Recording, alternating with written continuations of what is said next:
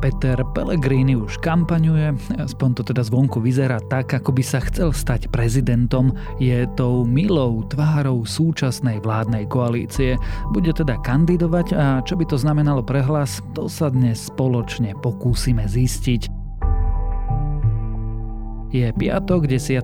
novembra, meniny má Tibor a dnes by sa malo počasie pokaziť, malo by byť zamračené a nachystajte sa radšej aj na dážď. Na horách alebo vyšších polohách môže snežiť a keď už má byť mrchavo, radšej sa poriadne oblečte. Denné maximá by sa mali pohybovať medzi 6 až 11 stupňami. Počúvate Dobré ráno? Denný podcast denníka Sme s Tomášom Prokopčákom.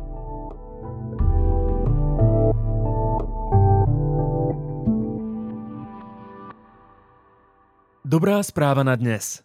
Biotechnologická spoločnosť Sensible Biotechnologies Miroslava Gašpáreka a Mariana Kupčuláka získala najväčšiu investíciu v Strednej Európe. Mladým vedcom má pomôcť urýchliť vývoj revolučného spôsobu výroby molekúl mRNA pomocou bunkových mechanizmov. Podľa Gašpáreka majú molekuly mRNA obrovský potenciál. V tele dokážu napríklad produkovať proteín, ktorý zabíja rakovinové bunky alebo nahrádza nefunkčné proteíny. Dostatočne rýchla, kvalitná a nákladovo efektívna výroba mRNA by umožnila vývoj nových vakcín a liekov na doteraz nevyliečiteľné choroby. A to bola dobrá správa na dnes. Digitálne inovácie a dobré správy na každý deň vám prináša Slovenská sporiteľňa, najväčšia digitálna banka. Budúcnosť je vaša.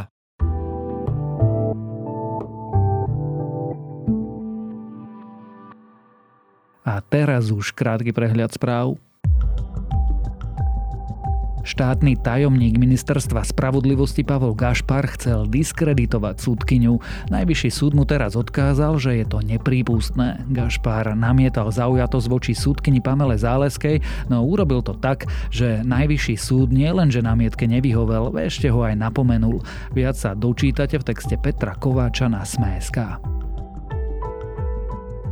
SAS podala trestné oznámenie na ministra vnútra Šutaja Eštoka. Strana obvinuje ministra zo zneužívania právomoci verejného činiteľa. Dopustiť sa ho mal tým, že postavil vyšetrovateľov NAKA okolo Jána Čúrilu mimo služby bez toho, aby rešpektoval podmienky zákona o štátnej službe a rovnako aj zákona o ochrane oznamovateľov. Medzičasom včera Mestský súd Bratislava 4 rozhodol, že minister vnútra Matúš Taještok naozaj porušil zákon pri odstavení policajného viceprezidenta Branka Kiša z funkcie. Kiš bol tiež chráneným oznamovateľom. NAKA zadržala šéfa košických krajských cestárov Antona Trišča. Mohlo by to súvisieť s podozrivým prenájmom 73 cestárskych vozidiel a mechanizmov na 8 rokov za takmer 30 miliónov eur. Šéf cestárov bol už vo februári obvinený v kauze obstarania predražených bezkontaktných prechodových teplomerov počas covidovej pandémie. Podľa Korzára preveruje NAKA aj zákazky na opravy niektorých krajských ciest. Hollywoodskí herci ukončili štrajk potom, ako dosiahli predbežnú dohodu so štúdiami. Štrajk, ktorý ochromil zábavný priemysel, oddialil výrobu a distribúciu množstva relácií a filmov a americkú ekonomiku stál miliardy dolárov, sa skončil po 118 dňoch.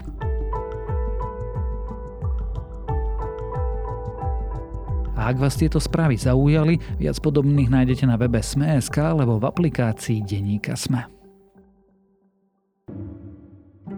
Môžem povedať, že túto tému zvažujem. Rozhodnutie ešte nepadlo, ale pre vás môžem potvrdiť, že túto tému som nevylúčil. Špekuluje sa o tom dlhodobo a Peter Pellegrini zatiaľ hovorí na najvyš tak možno, no jeho verejné pôsobenie naznačuje, že sa už rozhodol. Kým od jeho koaličných partnerov prichádza pomsta, on podporuje kultúru, napomína bláhu a zastáva sa prezidentky a snaží sa pôsobiť ako milý, zmierlivý a slušný človek. Skrátka, ideálny prezident. Už je teda isté, či Pellegrini bude kandidovať, kto ho bude voliť a aký to bude mať vplyv na hlas hlas? To sa už budem pýtať zástupcu šéf-redaktorky denníka SME a autora politického newsletteru Kontext Jakuba Fila. Takže z tohto pohľadu musím povedať, že išlo o veľmi príjemné, priateľské stretnutie, ktoré by mohlo vyslať spoločnosti signál, že dá sa robiť politika aj slušne, a že dvaja ústavní, najvyšší ústavní činitelia môžu spolupracovať tak, aby to bolo na prospech e, našej krajiny a ľudí, ktorí tu žijú. Aj ste tak neformálne sa bavili o vašej možnej kandidatúre na prezidenta? Nie, to sme si e, vôbec neotvorili a myslím, že pani prezidentka veľmi elegantne ako hlava štátu sa tejto téme vyhla a ani len náznakom sa nepokúsila zistiť e, môj názor alebo postoj k tejto téme. Pelegrini je zrazu akýsi milý človek. A nebol taký aj v minulosti? A bol? tak neviem, v porovnaní s jeho kolegami vo vládnej koalícii je dneska veľmi jednoduché sa hrať na pekného. Len si pripomeňme, že zatiaľ, ako pomenieme ministerstvo životného prostredia, tak najviac masakru predstavili práve nominanti hlasu. Takže Peter Pellegrini sa síce môže hrať na pekného, a to nič nemení na tom, že rozhodol sa vstúpiť do vládnej koalície s Robertom Ficom a je priamo spolu zodpovedný za všetko, čo sa najbližšie 4 roky v tomto štáte udeje, nech bude Peter Pellegrini na akomkoľvek poste. Treba si len pripomínať, že priamo spolu zodpovedný za to, čo sa v tomto štáte deje. Práve preto sa pýtam, či to je jeho autentická poloha, pretože práve má tu Šuta Eštok, ktorý e, robí personálne zmeny v policii a o ktorých e, hodinu pred nahrávaním tohto e, podcastu rozhodol Mestský súd v Bratislave, že nie sú v súlade so zákonom je jeho spolustraník a podriadený. Áno, mm, je to práve ako veľmi symbolické to, že práve v rezortoch, e, ktoré spadajú pod hlas, sa zatiaľ dejú také tie najvypuklejšie veci. Ty si spomenul ministerstvo vnútra, ale spomeňme si aj e, nedávny návrh e, Erika Tomáša, ktorý v podstate spojil príjemné s užitočným a, a a ide trošku povyzvrcať mimovládne organizácie. Deti budú môcť prispieť svojim rodičom z tých známych 2% dáni z príjmov fyzických osôb. Tak um, ja len som, mám za to, že treba to Petrovi Pellegrini mu pripomínať a dám ten disclaimer, pretože si myslím, že je to fér. Áno, posledné mesiace som pravidelne hovoril, že bez hlasu nie, ne, neexistovala číselná šanca na to, aby vznikla demokratická vláda na základe prieskumu a v zásade veď videli sme to aj po voľbách, ale Peter Pellegrini sa rozhodol, či už pod tlakom svojich spolustránikov alebo proste z iných dôvodov, ale dnes sa spolu podiela na tom, ako Smer, SNS e, a aj viacerí ministri hlasu demontujú tento štát. To vidíme, napriek tomu zopakujem tú pôvodnú otázku. Je to jeho zmierlivé, vlastne centristické vystupovanie, napomínanie Luboša Blahu a podobne autentické. Ten počin pána podpredsedu Blahu považujem za detinský, považujem ho za trápny. Ja musím povedať verejne, pán podpredseda Blaha so mnou včera komunikoval a vyjadril, že to považuje za chybu a že naozaj takto konať e, pravdepodobne nemal. Ono do určitej míry je autentické. Ako Peter Pellegrini je oveľa viac centristickým politikom, ako si ho ty nazval, hoci teda ja mám výhrady voči tomuto škálovaniu, ne, než mnohí povedzme predstavitelia hlasu. A asi keby bolo len na ňom, tak e, tá politika vyzerá tak, ako ju on prezentuje, teda je oveľa zmierlivejšia. To nič ale nemení, nemení na tom, že že to musíme posudzovať podľa celej šírky a nie len podľa toho, že či Peter Pellegrini na jednej tlačovej konferencii trošku ponapomína blahu a trošku povie, že to snáď nebude také zlé. Hej? Proste hodnotia sa celkové skutky a nie len nejaké slova. Opýtam sa inak. Kampaňuje? Áno, bez pochyby. Čiže bude kandidovať za prezidenta? Ja som o tom presvedčený.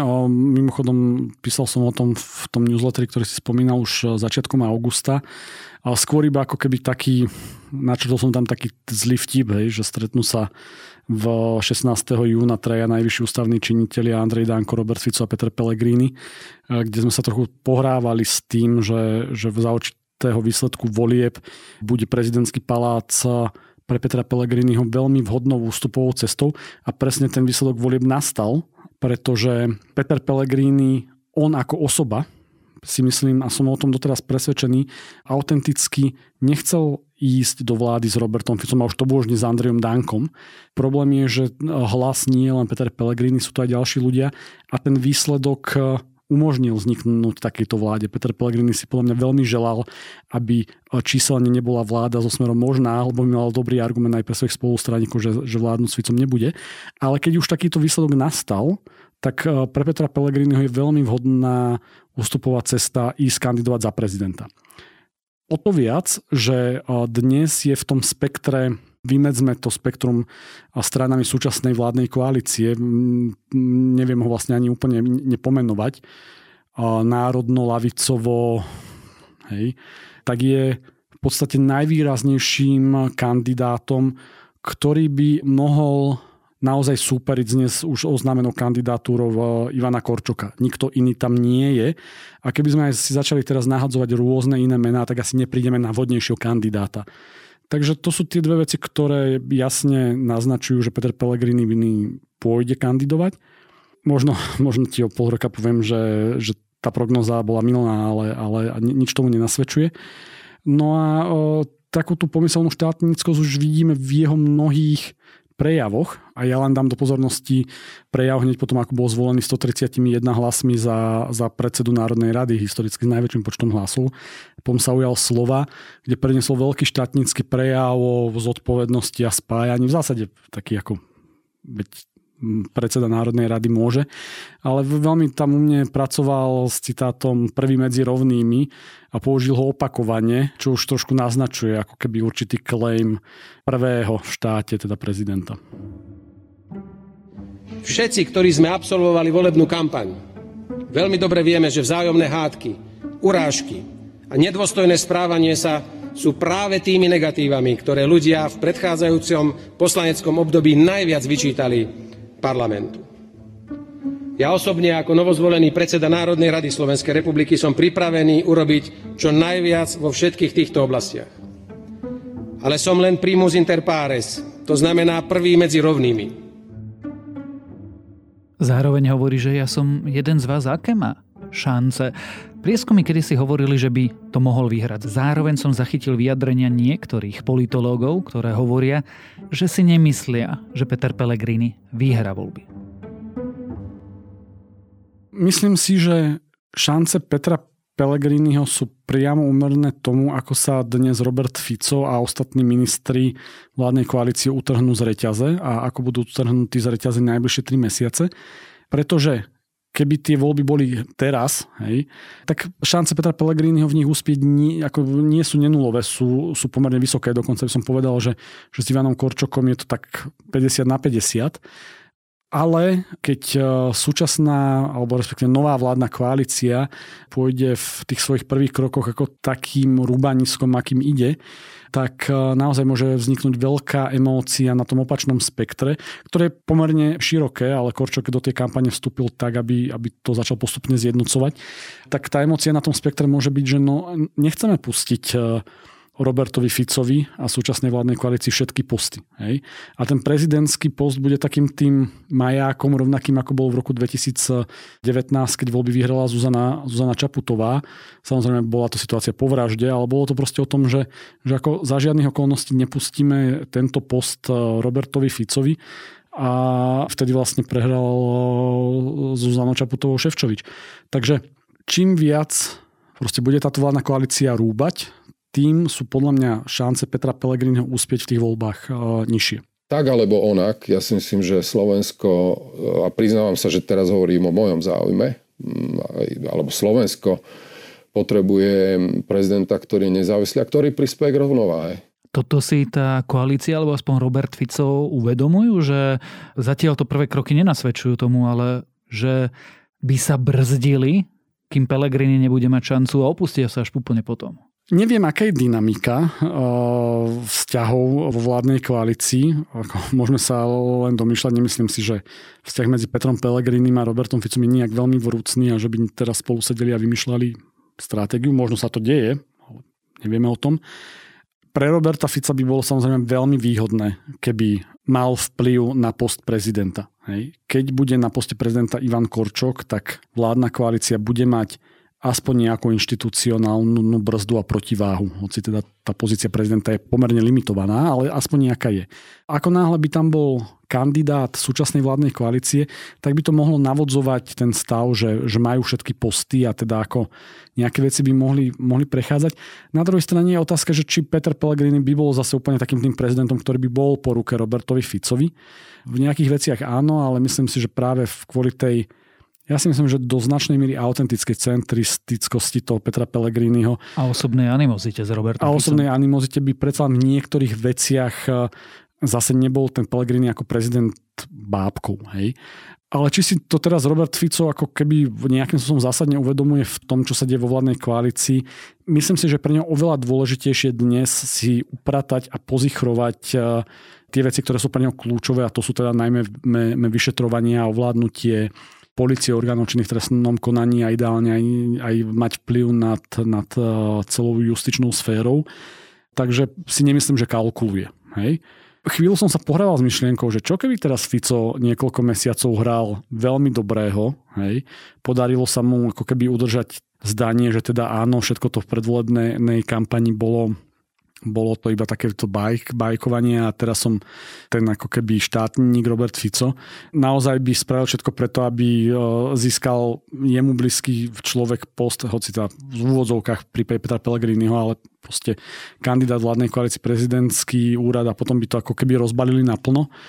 Ale to je strašne ďaleko. Oni, ako Robert Fico teraz si potrebuje pozichrovať vlastnú bezpečnosť, keď to tak poviem, bezpečnosť e, jeho ľudí. No nebude, alebo nemal by to tak či tak Peter Pellegrini extrémne ťažké, pretože on musí e, presvedčiť e, jednak ten extrém, alebo teda voličov Smeru, SNS a časti hlasu, no ale aj potom aj ten stred, lebo my e, vieme z histórie, že vlastne tie voľby vyhráva ten stred. No áno, ale my dnes ako vidíme ten ako keby extrémny pol na úrovni Smeru a SNS a vidíme ten ako keby pozitívny extrémny demokratický pol, ktorý je proste ako keby SAS, KDH, PS. Hej, no ale ako Pellegrini má šancu za nejakých okolností, hej, a tá okolnosť tu sme si pomenovali v tej predchádzajúcej odpovedi, ako keby oslovovať širšie spektrum voličov, než len voličov súčasnej vládnej koalície, veď preto by mal šancu uspieť. No len to bude presne závisieť od tom, ako veľmi tí ľudia budú cítiť takéto ohrozenie v tom, že keby smer alebo vládna koalícia zbierala všetky posty. Takže ako myslím si, že Pellegrini nemá šancu vyhrať voľby len, len na tom polarizujúcom spektre, ako si správne nepovedal, bude musieť osloviť stred, len tá jeho pozícia sa stiažuje. Už sme povedali, že Peter Pellegrini napriek tomu, že neohlasil kandidatúru, je v kampani. Viem, že to je veštenie, ale o čom bude jeho kampaň? Ako bude o tom zmierlivom Petrovi Pelegrínim, ktorý je aj trochu v strede, je ako mm, nekričí do sveta nejaké, nazvime to ako keby veci, ktoré by kričal progresívne Slovensko, SAS, a, ale zase nie je úplne na strane nie Roberta Fica, je prvý medzi rovnými, je spájač, že všetkých prepája tie brehy, prepája tie strany, prepája tú polarizovanú spoločnosť. Myslím si, že na túto emóciu hrá. Hej je to trochu taká tá emócia takého toho, že už sa všetci ukludníme, už máme za sebou tie parlamentné voľby a teraz sme tu jedna krajina a, a podobne. Podľa mňa je to trafená, alebo teda ako správna stratégia, len tomu nepomáha konanie Matúša Šutaja Eštoka, opäť podotýkam, že je to Pelegriniho minister. Nepomáha mu symbolické počínanie Roberta Fica, Roberta Kaliňáka vo vzťahu zahraničnej politike.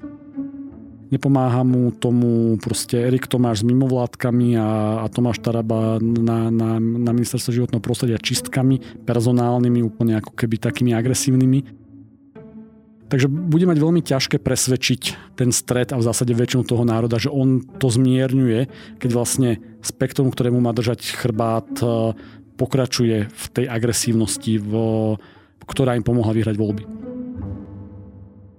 Na nasledujúcu otázku si už trochu začal odpovedať špeciálne vetou, že eh, pre Roberta Fica by bolo ideálne, keby Peter Pellegrini bol prezident.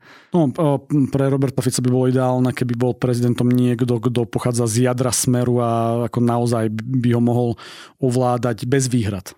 Čo by sa stalo s hlasom, keby bol Peter Pellegrini prezident? Ja si do veľkej miery myslím, že hlas vstupom do vládnej koalície so Smerom ako keby zotrel ten rozdiel, ktorý sa uplynulé tri roky snažil budovať. Respektíve dnes prvýkrát som ochotný pripustiť tú skrátku, ktorú používali niektoré strany bývalej vládnej koalície, že Smerohlas. Hej, lebo dnes prejavmi, a to tako, znova upozorňujem Matúšu Taještok alebo Erik Tomáš, dnes to je Smerohlas. Takže veľmi by záviselo, kto by po Petrovi Pellegrinim eh, formálne prevzal tú stranu, ale myslím si, že, že tá strana by vlastne započala ďalšie keď nie úplne formálne spájanie so Smerom, tak ako keby absolútne personálne, myšlienkové, ideové, rozhodovacie prepojenie so Smerom. Možno by to stále zostali dve značky formálne, ale, ale ako už definitívne by to bol Smerohlas. Čiže by stratila zmysel svojej existencie. Áno, áno. Otázka je, ako by potom reagovalo, povedzme, nazvime to, že liberálnejšie krídlo toho hlasu, prezentované Tomášom Druckerom, či by ako v záujme toho, že chce zostať e, vo, vo výkonných funkciách, by šlo v tom s ním, alebo by sa, ja neviem, možno ono snažilo získať e, vplyv na značku hlas, hej, tam by potom tá dynamika bola ešte iná. Tam skôr si myslím, že by časť ľudí potom prešla do smeru a hlas by sa zmenil na takú ako keby tú modernú sociálnu demokraciu, ale to už je veľmi komplikovaná na úvaha. Takže ako ten hlas by v zásade sa tam niekde rozplynul čo by to znamenalo pre Slovensko, že by sme mali tento scénar, túto vládnu koalíciu, ktorá by nejakým zázrakom vládla a nerozpadla sa sama so sebou a Peter Pellegrini by bol prezident? Ja len upozorňujem, že ja vôbec nepredpokladám, že tejto vládnej koalícii hrozí nejaký rozpad e, skorý. Ako vládnuť je proste ako axiom existencie politických strán a to si veľmi dobre uvedomuje Robert Fico aj všetci ostatní aktéry v tejto vládnej koalícii, takže aj či s Petrom Pellegrinim alebo bez. No, proste mať vplyv na všetky najvyššie ústavné funkcie, ktoré s tým ako nie sú nejaké právomoci pod jednou stranou, je proste problém. Navyše, ak tá strana sa úplne, alebo strana, skupina strán sa, sa netvári, že chce dodržiavať všetky normy fungovania toho štátu tak, ako sme ich, ich doteraz uznávali. A pre smer by padla aspoň symbolická brzda v niektorých veciach. Je, že ten prezident minimálne ako keby na niektoré zahraničné fóra chodí, keď vystúpi, tak ten jeho hlas rezonuje, môže dávať nejaké vetá. No a ako keby to, to všetko bolo u smeru, alebo teda u, u strán, ktoré dneska tvoria vládnu koalíciu, tak, tak by to pre ne, pre ne bolo jednoduchšie. Poslednou otázkou, ale to potom ako vlastne hlas na čele s Petrom Pelegrinim bez akéhokoľvek balastu alebo teda bez akéhokoľvek výkriku proste je súčasťou tejto vládnej koalície a jeho ministri konajú tak, ako konajú, hovorím s veľkou dávkou opatrnosti, tak potom by to ešte, ešte veľmi záviselo na samotnej osobe Petra Pellegriniho, hej, aký silný by bol prezident, ako by bol schopný sa vy, vyhraňovať voči smeru, ale tak to sme už niekde veľmi ďaleko. Na úplný záver si nechávam tú zákernú otázku. Bude Peter Pellegrini prezidentom? Ako veľmi veštíme, nevideli sme, ako nevieme ešte ani, kto bude kandidovať, nevieme, aké sú prieskumy, nevieme úplne, aké budú témy.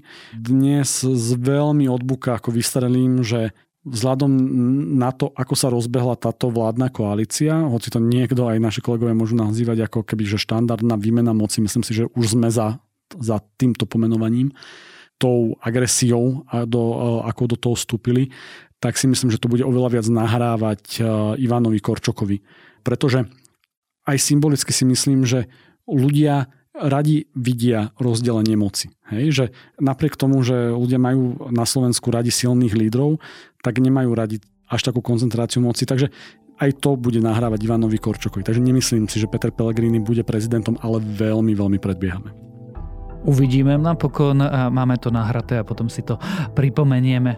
O Petrovi Pelegrinim, o jeho kandidatúre na prezidenta, o kampani, ktorú zjavne už vedia, o tom, či prezidentom sa môže stať, sme sa rozprávali so zástupcom šéf-redaktorky denníka SME a autorom politického newslettera Kontext, Jakubom Filom.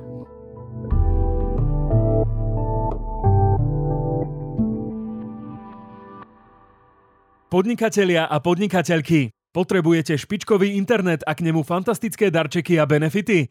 Ak áno, táto ponuka je pre vás. Objednajte si limitovanú ponuku novej rýchlosti Office internetu 800 megabitov za sekundu za super cenu a dostanete všetky benefity zadarmo. A navyše môžete vyhrať aj tankovaciu kartu v hodnote 100 eur. Poponáhľajte sa. Ponuka od UPC je platná iba do 19.11. Viac informácií na upc.sk lomka biznis. Prinášame vám najpočúvanejšie dovolenkové podcasty.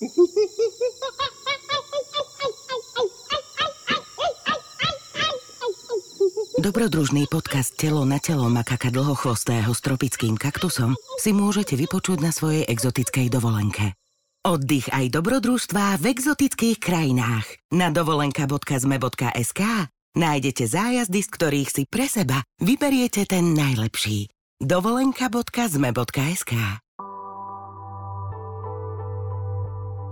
A dnes odporúčam zaujímavý dokument Arnold na Netflixe.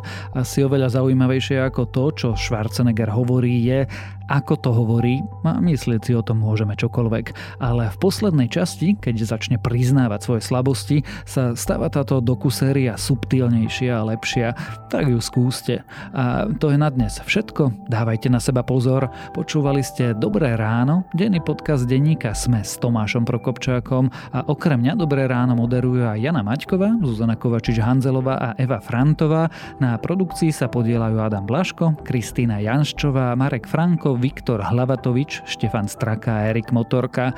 A keďže je piatok, pripomínam, že dnes vychádzajú aj nové epizódy podcastov Piatoček a TFM. V sobotu výjdu Vertigo a Klik a v nedelu ako vždy Dejiny.